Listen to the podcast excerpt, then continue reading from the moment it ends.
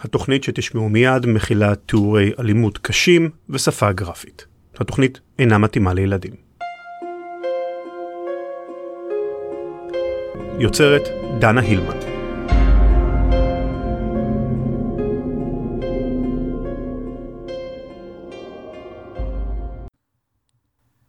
בבוקר יום ראשון, ה-18 לאוקטובר 2009, כמעט לפני עשור, פתח ראש הממשלה דאז, מר בנימין נתניהו, את ישיבת הממשלה במילים הבאות.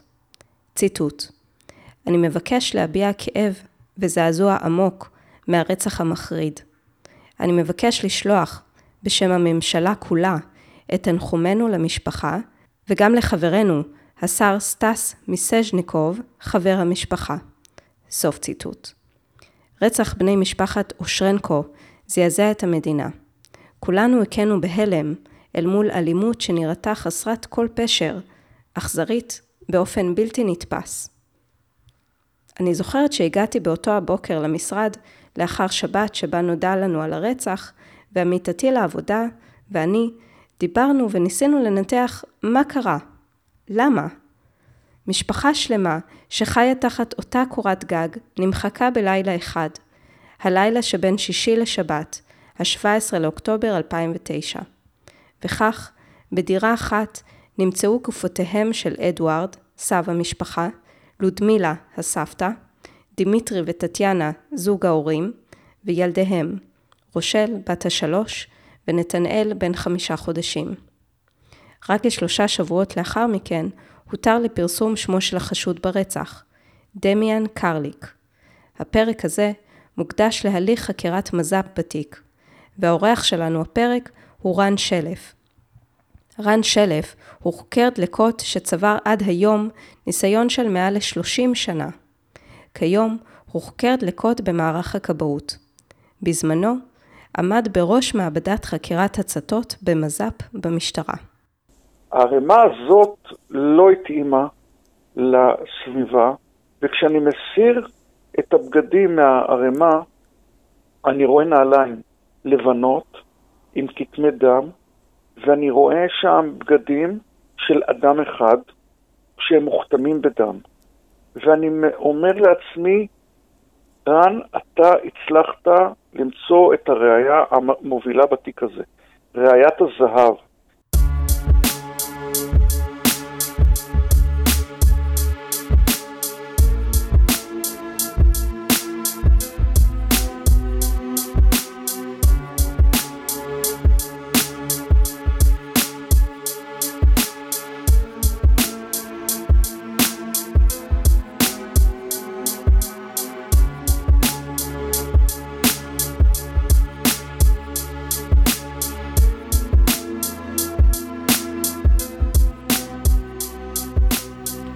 שבת בבוקר, האירוע התחיל עם קריאה בתחנת הכיבוי של ראשון לציון על אירוע דלקה בדירה.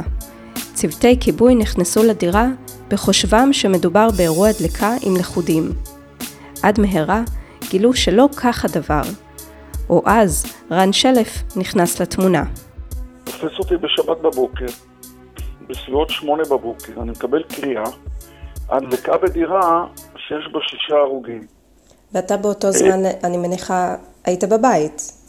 הייתי בבית, כן. כן. הייתי בבית, אה, יום שבת בבוקר, אה, מתארגן להליכה ולאימון קצר, ופשוט הטלפון תופס אותי רגע לפני שאני יוצא לאימון, ואני עוזב הכל ונוסע לראשון, לאירוע הזה. ודלקה בדירה, זה בדרך כלל זה אירוע לא קל, בטח לא כשאתה יודע שעומדים להיות שם אה, שישה אנשים, אה, שישה הרוגים. זה לא פשוט, זה תהליך שכבר בקטע של הנהיגה לזירה, אתה כבר נכנס לאיזשהו מוד של אה, מחשבה, ניתוח, איך אתה מתמודד עם אירוע כזה, זה לא פשוט. ומגיעים לזירה והרבה מאוד רכבי משטרה וכבאות ו... ואמבולנסים, אירוע. ואני מתארגן עם הלבוש ההגנה, סרבל, כפפות. באותו הזמן חקירה. הדירה עדיין בערה? או שבעצם לא, האש לא, כבר- הדירה, הדירה לא בערה. אה, בכלל הדלקה בדירה לא הייתה כל כך אינטנסיבית, היא כובתה די מהר, עם כמות מים יחסית לא גדולה. באיזה שלב אתה מבין שבעצם אה, הסיבה שבעטיה נקראת, נקראת על הזירה, שזה בעצם אה, הקריאה הייתה על אה, שריפה, מתי אתה מבין שזה בעצם אירוע שונה לגמרי? אה, כבר כשאני מגיע לזירה, אה, ברור שמדובר ברצח. מדובר ברצח של, ככל הנראה, זה היו הרכשים והדיבורים, רצח של כנופיה שרצחה שישה אנשים בתוך דירה. והמראות כבר בכניסה היו קשים מאוד. זאת אומרת שבמפתן הדלת כניסה של הדירה גופה של גבר כשהוא דקור בצורה קשה, חצי קומה במעלה הבניין, שתי גופות של תינוקות דקורים במצב מזעזע. מה זאת אומרת, איך הם הגיעו חצי קומה מעל הדירה? אה, מה שקורה, שהקריאה לתחנת הכיבוי בראשון הייתה דלקה בדירה. בשבת בבוקר ההנחה היא שמדובר באירוע של אה, לכודים בדירה, ולכן נכנסים לדירה, מתחילים לרוץ פנימה. אה, ו- אותם אה, בעצם. ולפנות, קודם כל את הילדים, רצים ללול במקום אחד, למיטה אחרת בחדר אחר, מוציאים את הילדים החוצה, וכאשר מוציאים את הגבר שהיה בסלון כשהוא עם דקירות, משכו אותו עד למפתן הדלת, הלוחם שמוציא אותו מזהה דקירות בחלקי הגוף של הגבר, ואז הוא מבין שזה לא אירוע רגיל, זאת לא דלקה רגילה, אלא זה אירוע רצח. שהדלקה היא ככל הנראה האירוע המשני בסיפור הזה. ואז הוא עוצר את הכל, קוראים למשטרה, המשטרה עוצרת את כל פעולות הכיבוי, את כל הפעולות בתוך הזירה, ואז קוראים למעבדה ניידת, למעבדה לחקירת הצתות, שאני עמדתי בראשה, מעבדה לפיתוח ט"א, חוקרים, אצבעות, רק בוא נגיד. כל. מערך החקירות מגיע לזירה, ואנחנו מתחילים לעבוד באירוע. כשהגיע למקום, רן שלף רצה להיכנס, אבל גילה שהמעבר חסום בפניו. מה הוא יכול לעשות? אה, אמרת שלא יכולת אפילו לעבור את מפתן הדלת, כי מבלי לדלג אה, מעל לגופת הגבר. נכון, נכון, ואז אני נכנס לדירה. דירה רגילה לגמרי, אה, עד כמה שזה מוזר, אני מדבר על, על זירת רצח, אבל היא דירה רגילה לגמרי, במובן שנכנסים פנימה והחפצים הם חפצים כמו בכל דירה. אבל מה שהיה שונה בדירה הזאת, אגב, לא אמרתי, אבל מדובר באירוע שבו בדירה אחת שש גופות היו שייכות לסבא ולסבתא, לזוג הורים ולשני תינוקות. בחדר השינה הראשון מימין יש את גופת האישה הצעירה וגופת אה, הסבא, מתחת למיטה, למרגלות המיטה, ובלול יש כתמי דם של התינוק. זה חדר אחד. נכנסים פנימה לתוך הדירה ויש שם סלון, סלון אה, שהוא רגיל לגמרי עם פינת טלוויזיה, ספות, אה, כאן גיהוץ, מגהץ, אה, לול אה, תינוקות וממש מתחת לתקרה יש בלון הליום של חגיגת אה, יום הולדת לאחד התינוקות שהם חגגו כמה שעות קודם. פינת אוכל, ועל על השולחן בפינת האוכל יש תיק של אישה, זה התיק של האימא, שבדיעבד מתברר, היא חזרה באיזשהו שלב כי הרוצח קרא לה, סימס לה הודעה שהיא תגיע הביתה, הוא משתמש בפלאפון של הסבתא, והוא מסמס לה, תגיע, ילד לא מרגיש טוב, וכשהיא מגיעה, היא מניחה את התיק על השולחן, ואז הוא תוקף אותה ורוצח אותה. זו פינת האוכל, אה, מטבח שהיו בו סימני בעירה. כן. סימני בעירה של אה, מגבת על אה, דלק של המדיח, ומה שהיה יותר חמור, שתפס את עיניי, היו ברזי גז פתוחים במצב פתוח, זאת אומרת של זרימת גז. אני אחזור לזה, לנקודה הזאת יותר מאוחר.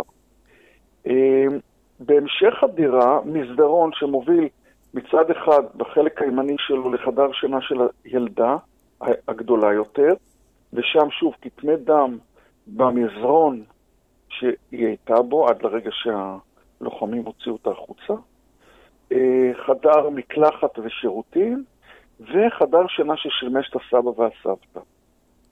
גופה של הסבתא. כן. על המיטה בצידה השמאלי. התחלנו לעבוד בזירה ולבדוק מה קרה, ומה שאני מגלה זה, קודם כל אנחנו עושים חלוקת עבודה. מעבדה ניידת עושה את הבדיקות כדי למצוא את ה-DNA ואת הטביעות אצבע ואת העקבות נעליים, כל מה שאפשר. מעבדה לפיתוח ט"א מתחילה לחפש אחרי טביעות אצבע אפשריים, ואני בוחן את כל האלמנטים שקשורים לדלקה. ואני אפרט לגבי העניין הזה. כי מה שאני מוצא זה ככה, קודם כל, אה, בחדר השינה הראשון, שבו יש את שתי הגופות, יש ריח חריף מאוד של בנזין. Mm-hmm. האדם שביצע את הרצח, הרוצח, שופך שם בנזין בכמות גדולה, אבל הוא לא מדליק. אה, אמרתי שבמטבח יש הדלקה של מגבת ופתיחה של ברזי גז. ובחדר השינה של הסבא והסבתא אנחנו מוצאים אה, על יד הגופה אה, שרידים של מכל. כשאני אומר שרידי מכל, זה מכל שהתעוות לחלוטין, אבל ניתן בהחלט לראות את מה שכתוב על המכל. ואגב, לפרט הזה קוראים פרט מוכמן. זה שימוש של מידע שידוע רק לחוקר, כלומר לי, ולרוצח. שהגיע לדירה הזאת עם מכל חומר דלק, שפך אותו, שפך את כל חומר הדלק בסביבת הסבתא על המיטה, ואת המכל הוא זרק שם והדליק אותו. כל זה גרם לי לחשוב, האם מציאת כל הראיות שהובילו לפיצוח התיק הייתה אפשרית בכלל, לו הדלקה הייתה מתפתחת? ולמזלנו הדלקה לא התפתחה. למזלנו. כן. כי זה היה יכול להסתיים באירוע הרבה יותר... באסון הרבה יותר גדול, נכון, כי בעצם אילו הדלקה הזאת הייתה מתפתחת ביחד עם הדליפה של הגז מהקיריים, עשוי לבצר אפקט של פיצוץ שהיה יכול לגרום לקריסה של חלקים של הבניין. מה שקרה בפועל, הדלקה לא התפתחה מסיבות של ככל הנראה אה, אה, מחסור בחמצן, אבל גם איזשהו סדין אה, או שמיכה שמנעה מהמזרון להידלק מצד אחד, ומצד שני, קיריים הגז לא, לא, דלפו, לא דלף מהם גז, מאחר ואלה קיריים בטיחותיים. קיריים כן, כאלה... כמו שבעצם יש היום בכל דירה, אני חושבת, נכון. לפי הסטנדרט, אה, לפי התקן שאמור נכון. להיות. ולכן בעצם כוונתו של הרוצח לא התקיימה כאן. Mm-hmm. אז אני חוזר רגע לפרט המוכמן הזה, למכל הזה. כן. זה פרט שהוא לפעמים עשוי, הוא עשוי להיות חשוב, במקרה הזה לא היה לו בו צורך. והסיבה לכך היא שצמוד אליו, למכל הזה, על מיטת הסבא והסבתא, מצאתי ערימת בגדים. ערימת בגדים שנראו לי אה, לא קשורים לאירוע. היו שם הרבה ערימות בגדים בחדר, עוד שתיים, שלוש ערימות. אז מכל הדלק, בסופו של דבר, התגלה כראיה פחות מרכזית בתיק. חזרתי עם רן אל אותם רגעים כשפתאום משהו מבחינתו לא מסתדר. משהו בדירה נראה לא שייך, לא במקום הטבעי שלו. כשרן מזהה ערימת בגדים שנראית כאילו היא מונחת במקום לא שלה.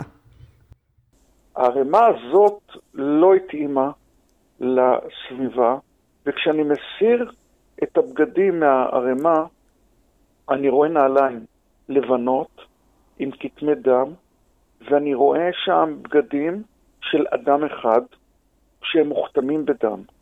ואני אומר לעצמי, רן, אתה הצלחת למצוא את הראייה המובילה בתיק הזה, ראיית הזהב.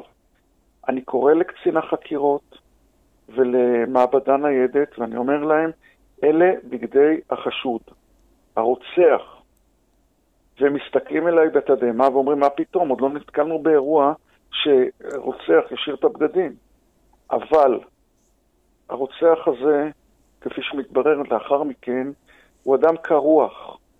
הוא יודע אה, לעבוד בצורה מאוד שיטתית, והוא מבין שהפעולה שלו תסתיים לפנות בוקר, והוא עשוי לצאת החוצה, אל מחוץ לדירה, שהוא הולך עם כתמי דם, ולכן הוא הגיע מלכתחילה עם בגדים להחלפה.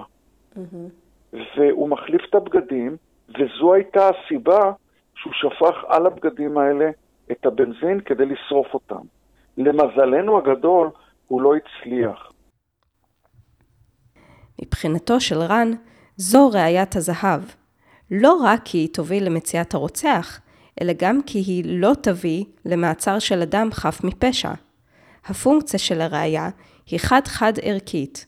לכל אדם ה-DNA הייחודי שלו, ולכל DNA מקור אחד ויחיד שמתאים. כשאני נכנסתי לדירה הזאת, חלפה בי ההחלטה שרוצח מהסוג הזה צריך לשבת לכלא ואני צריך להביא את הראייה. היא ראייה מדהימה במובן גם שאין איתה דילמה. זאת אומרת, ברגע שנמצא DNA של הרוצח, לא ייעצר אדם שהוא לא הרוצח, וגם לאירוע מהסוג הזה יש חשיבות גדולה. אתה יודע שאתה תעצור רק בן אדם שיענה על הדרישות של התאמה מושלמת בין ה-DNA על החולצה לבין ה-DNA שלו. ויש לזה חשיבות גדולה, כי החלום הרע של כל מערכת משפט וגם של כל איש מדע פורנזי, מדע אה, המשפטי, החלום שלו, או החלום הרע שלו, זה שאדם שהוא חף מפשע יורשע. למעשה הראייה הזאת נקראת ראיית זהב, מאחר ועל החולצה שלו היה גם את ה-DNA של הרוצח, וגם DNA של הנרצחים. DNA של הנרצחים היה על החלק החיצוני של החולצה. במגע של הגוף של הרוצח עם החולצה בחלקו הפנימי, היה DNA של הרוצח. וכאן צריך להסביר שבעצם אה, אחד הכללים המובילים בתחום של המדע הפורנזי נקרא מגע משאיר סימן.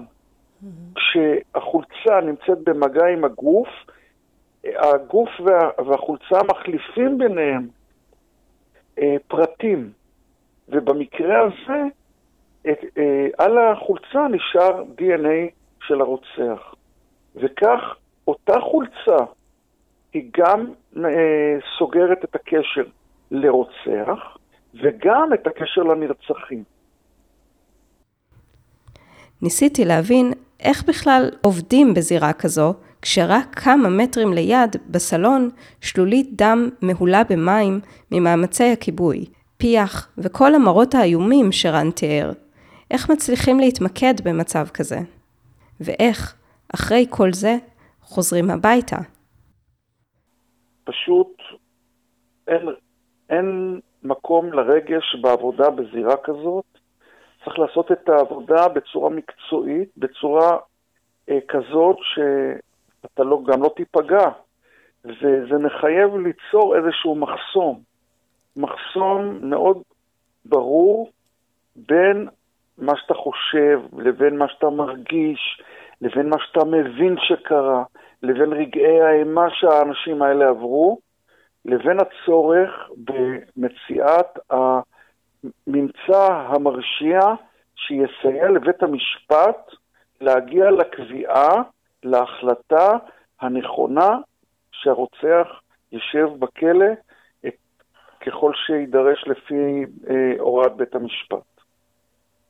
אבל כשאתה מגיע הביתה, תסביר לי אולי, תוביל אותי את התהליך המנטלי אולי שקורה, כאילו כשאתה מגיע הביתה אחרי היום הזה, היום שבת בבוקר הזה, זה פשוט מה, זה נכבה, זה, אתה לא רואה יותר את המראות האלה, איך עושים את זה? תראי, המראות האלה נשארים איתי, זה ברור. אני גם, uh, במסגרת ההרצאות שלי, אני מספר את הסיפור הזה, uh, את כל uh, אירוע החקירה הזה. וזה חוזר, ברור שזה חוזר, זה לא פשוט, אבל uh, צריך לדעת איך לחיות עם זה. אני, לצערי הרב, uh, במשך שלוש, מעל 30 שנות חקירה, נחשפתי למספר רב של uh, מקרי מוות, uh, להגיד מאות, כן, מאות uh, מקרי מוות במהלך חיי המקצועיים, וזה לא פשוט. אה, וצריך אה, לדעת להתמודד עם זה. ובאותו יום שבת אתה בעצם כמה זמן בתוך הדירה, תוך כמה זמן אתה חוזר בעצם? אני חוזר הביתה בסביבות ארבע אחר הצהריים, אה, מטונף, נכנס לשטוף את עצמי היטב היטב, ולאחר מכן פשוט מתיישב ליד הפסנתר ומנגן ומוציא את האנרגיות רעות שנכנסו לסביבה שלי באותו יום, mm-hmm. ואני חושב שזה אחד הדברים שמאפשרים לי אה, להירגע ולהיות מסוגל להתמודד עם המראות האלה. מניתוח הממצאים מתחילה להתגבש התמונה. מדובר ברוצח אחד, ולא בכנופיה. כאשר נכנסים לזירה ורואים שש גופות, אה, לפחות שלושה מהם, הסבא וזוג צעירים, אה, להשתלט על שישה אנשים כאלה mm-hmm. עם סכין, לא באמצעות ירי של אקדח, באמצעות סכין, המחשבה הייתה לכיוון של כנופיה. ומי שזוכר את כל הפרסומים באותה תקופה, הם דיברו על כנופיה. ומה שמאוד מעניין זה מה אפשר להפיק מזירה. כמומחה זירה, אחד הדברים שידעתי להצביע עליהם במהלך עבודתי בזירה היה שמדובר ברוצח בודד, אדם אחד שביצע את הרצח. ולצורך העניין צריך לדעת לנתח את האירוע לא במה שאתה רואה עכשיו, אלא לעשות אה, reverse engineering, זאת אומרת לחזור לנקודת האירוע ולהבין שהאירוע הוא בעצם אירוע מדורג. זאת אומרת, בזמן כניסת הרוצח לדירה, לא היו בו שישה אנשים. Mm-hmm. זה נכון שכשאתה נכנס לזירה, אני נכנס לזירה, אז יש שם שש גופות, אבל בזמן כניסת הרוצח לזירה, יש שם שלושה אנשים. סבתא ושני תינוקות. והרוצח יודע להתגבר עליהם די בקלות, הוא דוקר את הסבתא, רוצח אותה, הילדים משמיעים רעשים, זה מפריע לו, דוקר אותם, הורג אותם. ואז הוא מסמס לאימא עם הפלאפון של הסבתא. אומר לה, תקשיבי טוב, את צריכה להגיע כמה שיותר מהר, כי הבת שלך חולה. הוא בעצם מפתה אותה להגיע לדירה כמה שיותר מהר. והיא מגיעה, היא מגיעה והוא רוצח אותה. אגב, אשתו של הרוצח, אני כבר יכול להגיד לכם ששמו קרליק, אה, הוא, אשתו של קרליק, היא התצפיתנית, והיא מדווחת לו, לבעלה, הרוצח בתוך הדירה, מודיעה לו, היא מתקרבת האישה, וכשהאישה נכנסת לדירה, הוא רוצח אותה. וכך לאחר מכן הוא רוצח את בעלה, ואת הסבא בסוף. וככה למעשה האירוע הזה, שהוא בסופו של דבר עם שש גופות, אבל רק מתוך הזירה, מתוך העובדה שרואים בגדים של אדם אחד, של רוצח אחד, אפשר היה להתחיל להבין שמדובר ברוצח בודד, אדם אחד. אתה מגבש את, ה... את כל המסקנות האלה מתוך אה, הסתכלות על הזירה וניתוח, וכמו שאמרת, אה, reverse engineering, ובאיזה שלב בעצם אתה מתחיל לכתוב את החוות דעת שלך? את חוות הדעת אני מתחיל לכתוב למחרת. אני דוגם את המוצגים, מגיע למעבדה למחרת, עושים את הבדיקות של החומרים, אנחנו באמת מגלים שם בנזין, והמוצגים של ה... שנאספים ב... בחדר השינה של הסבא והסבתא, אותם בגדים של הרוצח נתפסים, נלקחים למעבדה ביולוגית, נמסרים לבדיקה שם, וכאן מתחיל למעשה, מתחילה עבודת סגירת התיק על הרוצח. אז יש חוות דעת של המעבדה שאומרת שהייתה שפיכה של חומר דלק בחדר אחד, שפיכה של חומר דלק והדלקה בחדר שינה של הסבא והסבתא, פתיחת אה, אה, ברזי הגז, ומבחינת חקירת הדלקה. לאחר מכן, מעבדה ניידת ניסחה את חוות הדעת שלה. אה, אגב, בפיתוח ט"א עבדו בזירה הרבה מאוד שעות, צוות שלם, ולא נמצאה אפילו לא טביעת אצבע אחת. וכאן לציין שהרוצח פשוט ידע לעבוד באופן כזה, שהוא לא השאיר טביעת אצבע, ולמעשה, אלמלא הטכנולוגיה של ה-DNA שנכנסה שנים ספורות קודם לכן למז"פ, היינו יכולים, עלולים לפגוש את הרוצח מסתובב ברחובות היום.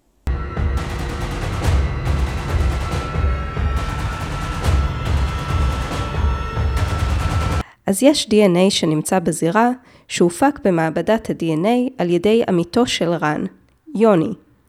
אבל למי ה-DNA הזה שייך? אה, DNA זה למעשה קוד שנתפס במוצגים אה, על הבגדים של הרוצח. הוא מועבר למעבדה שבוחנת, אה, נקראת מאגר DNA, ושם למעשה מחפשים את ה-DNA מול מאגר של אנשים שנעצרו בעילות שונות אה, בהתאם לחוק בישראל, אבל לא נמצא DNA שלה עם התאמה לרוצח, זאת אומרת הוא לא מופיע במאגר. בשלב הזה. ובוא רגע ולמעשה... רק נסביר שמי שמופיע במאגר זה רק מי שנעצר ונלקחה ממנו מלכתחילה דגימה, דגימת DNA. נכון. כלומר, אם נכון. הוא לא נעצר קודם, למרות שהוא ביצע את המעשה, הוא לא יופיע במאגר. נכון, ובמקרה הזה הוא לא מופיע במאגר, ולכן נדרשת השלמת חקירה. השלמת חקירה מחייבת עכשיו לחפש חשודים פוטנציאליים. אחד מהשמות שעולה זה אדם בשם קרליק, שעבד אצל הסבא. לסבא היה פאב בראשון, אה, שבו עבדו גם הבן שלו ואשתו, עבדו בפאב הזה. ביום שישי בלילה הם יצאו לפאב הזה, ואחד מהעובדים היה קרליק. ושבועיים לפני האירוע, אה, הסבא מפטר את קרליק כי הוא חושד שהוא אה, אה, גנב ממנו, והוא עושה את זה לעיני כל העובדים בפאב, וזו כנראה הייתה הסיבה שקרליק החליט להתנקם בבוס שלו לשעבר, בעל הפאב. והשם של קרליק עולה בתוך כל הבחינה החקירתית של ימ"ר אה, מרכז, ובמהלך הבדיקה הזאת אה, מנסים להגיע ל-DNA שלו. בהיעדר DNA של החשוד במאגרי ה-DNA של המטה הארצי, נדרשת השוואה אחרת.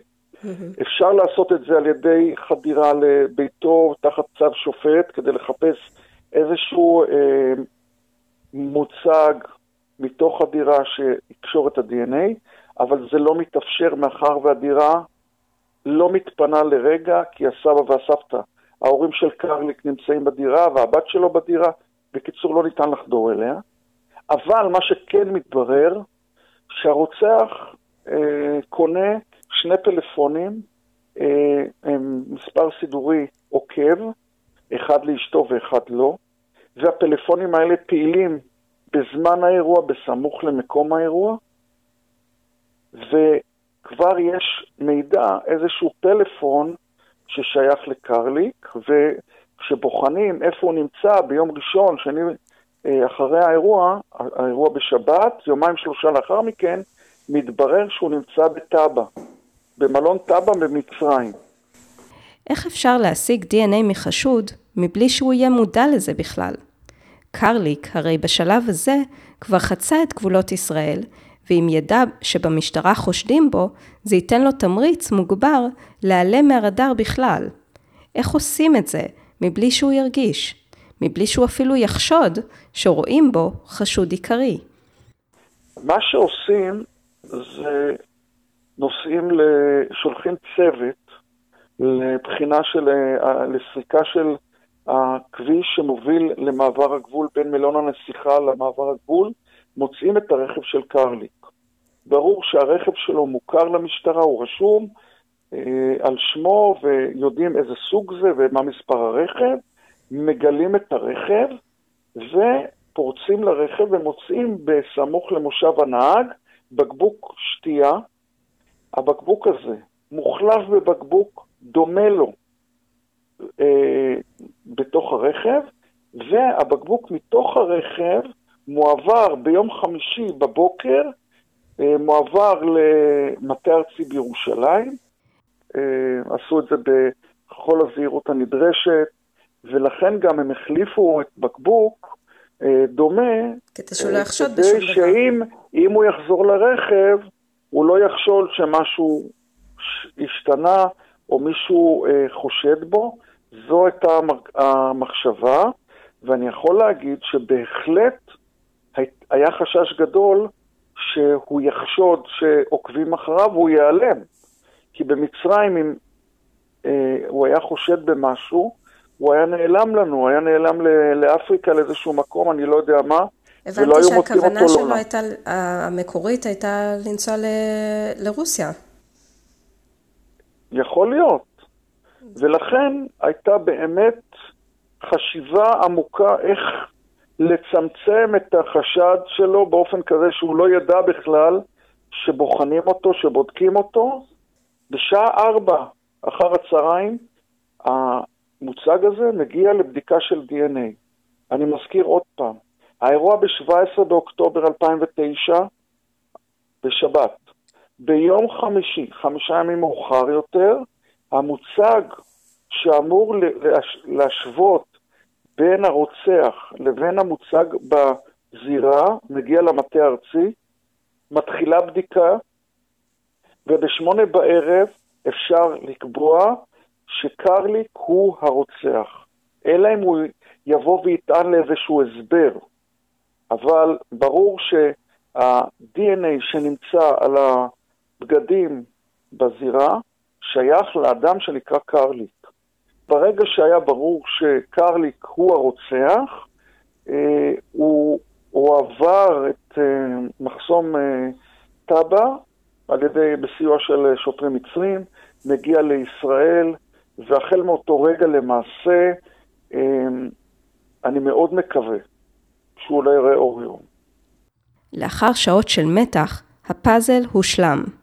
נמצאה התאמת DNA. אבל בזה לא תם תפקידו של רן, וגם לא של יוני, שניהם נקראו להעיד בבית המשפט. מולם קרליק, אדם שלפי מידע שהוא עצמו מסר, רצח אנשים מבלי להניד עפעף.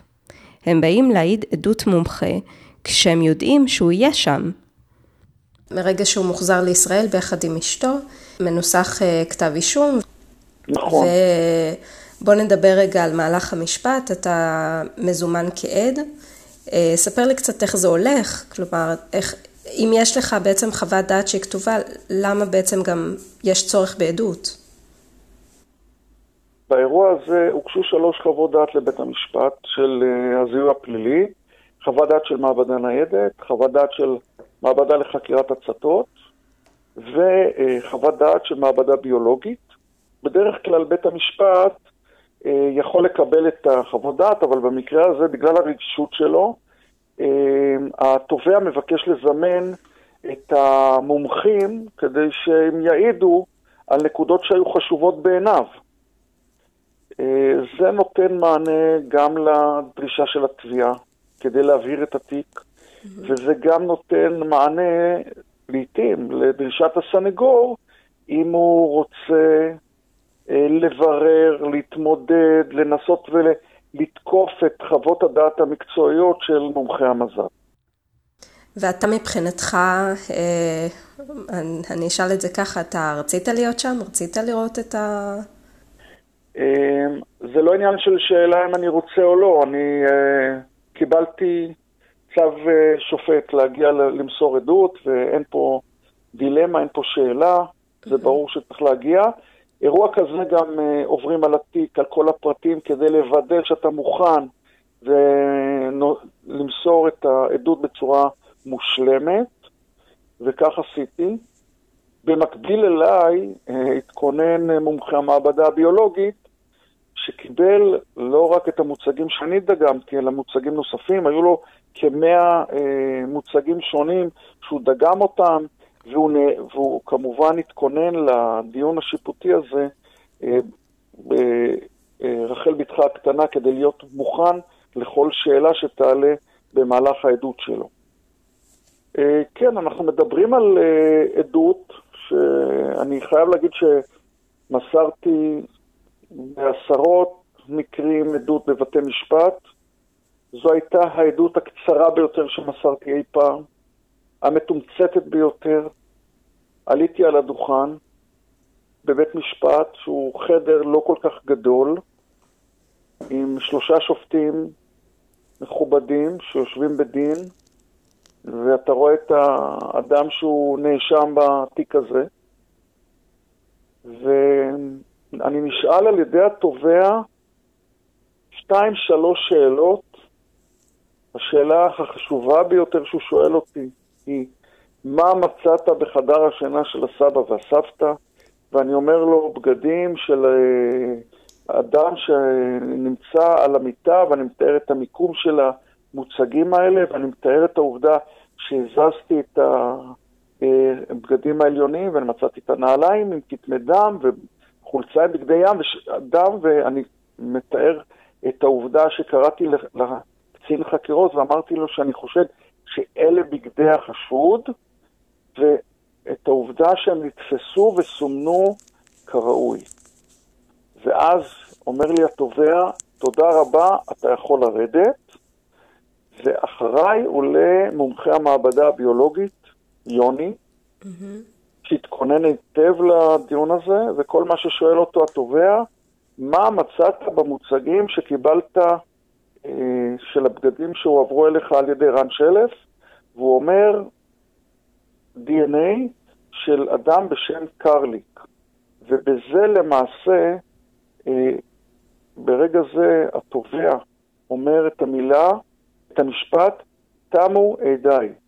ברגע שהוא אמר את המשפט הזה, למעשה כל כתב התביעה הסתיים.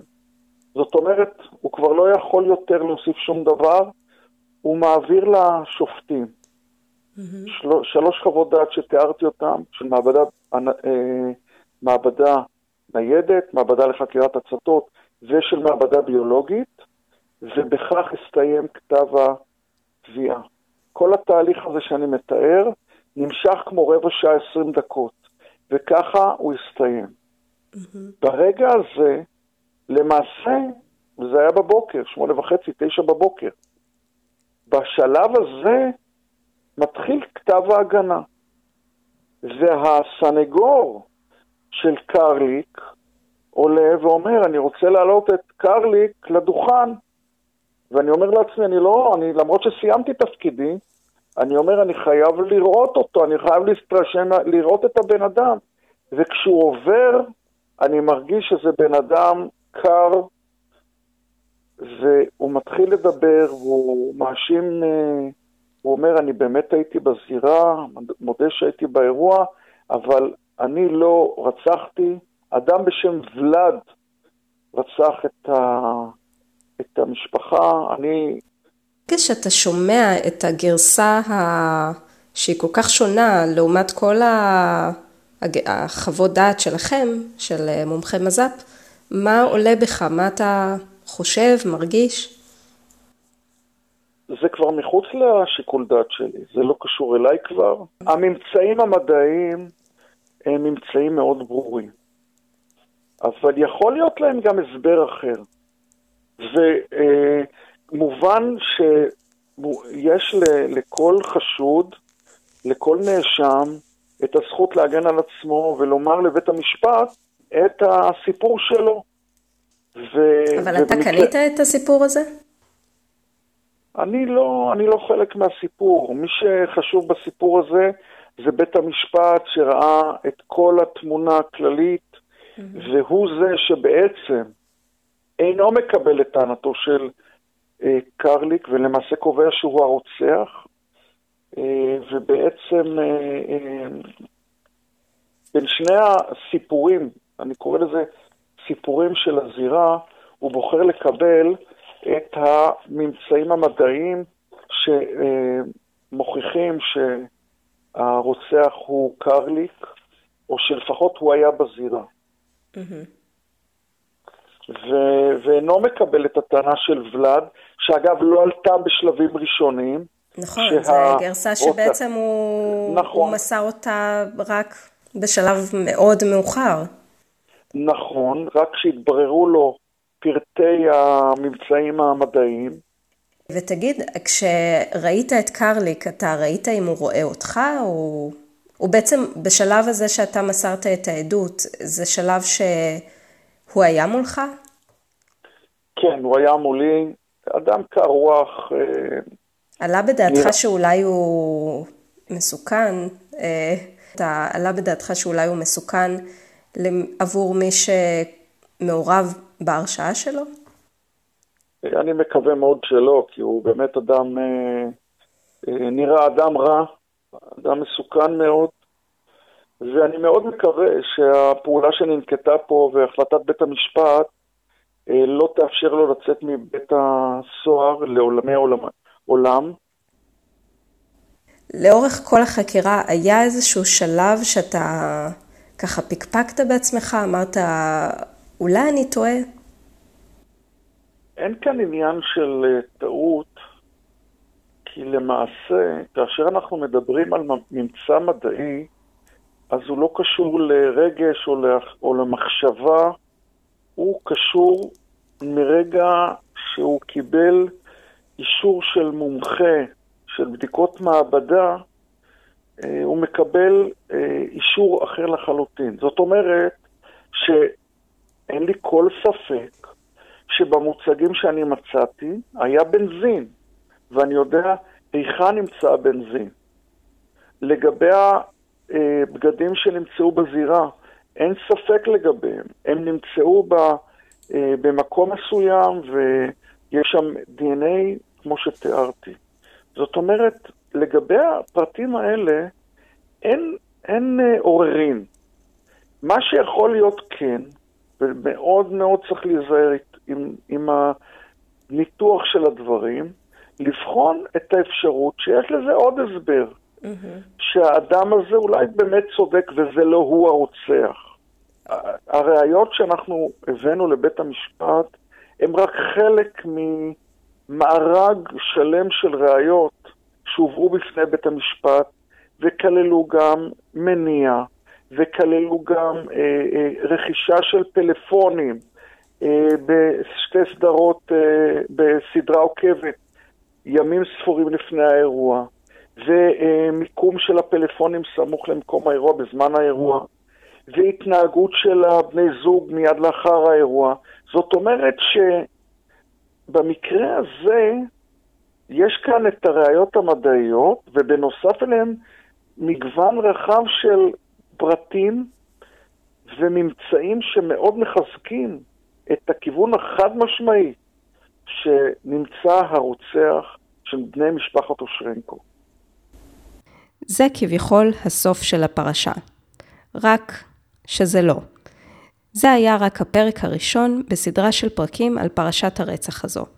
בפרק הבא אכנס איתכם לעומק הפרשה, מתוך הפרטים בהכרעת הדין. מה לקרליק יש לומר להגנתו? איזו עסקת טיעון נרקמה במסגרת ניהול התיק, והאם היא מוצדקת?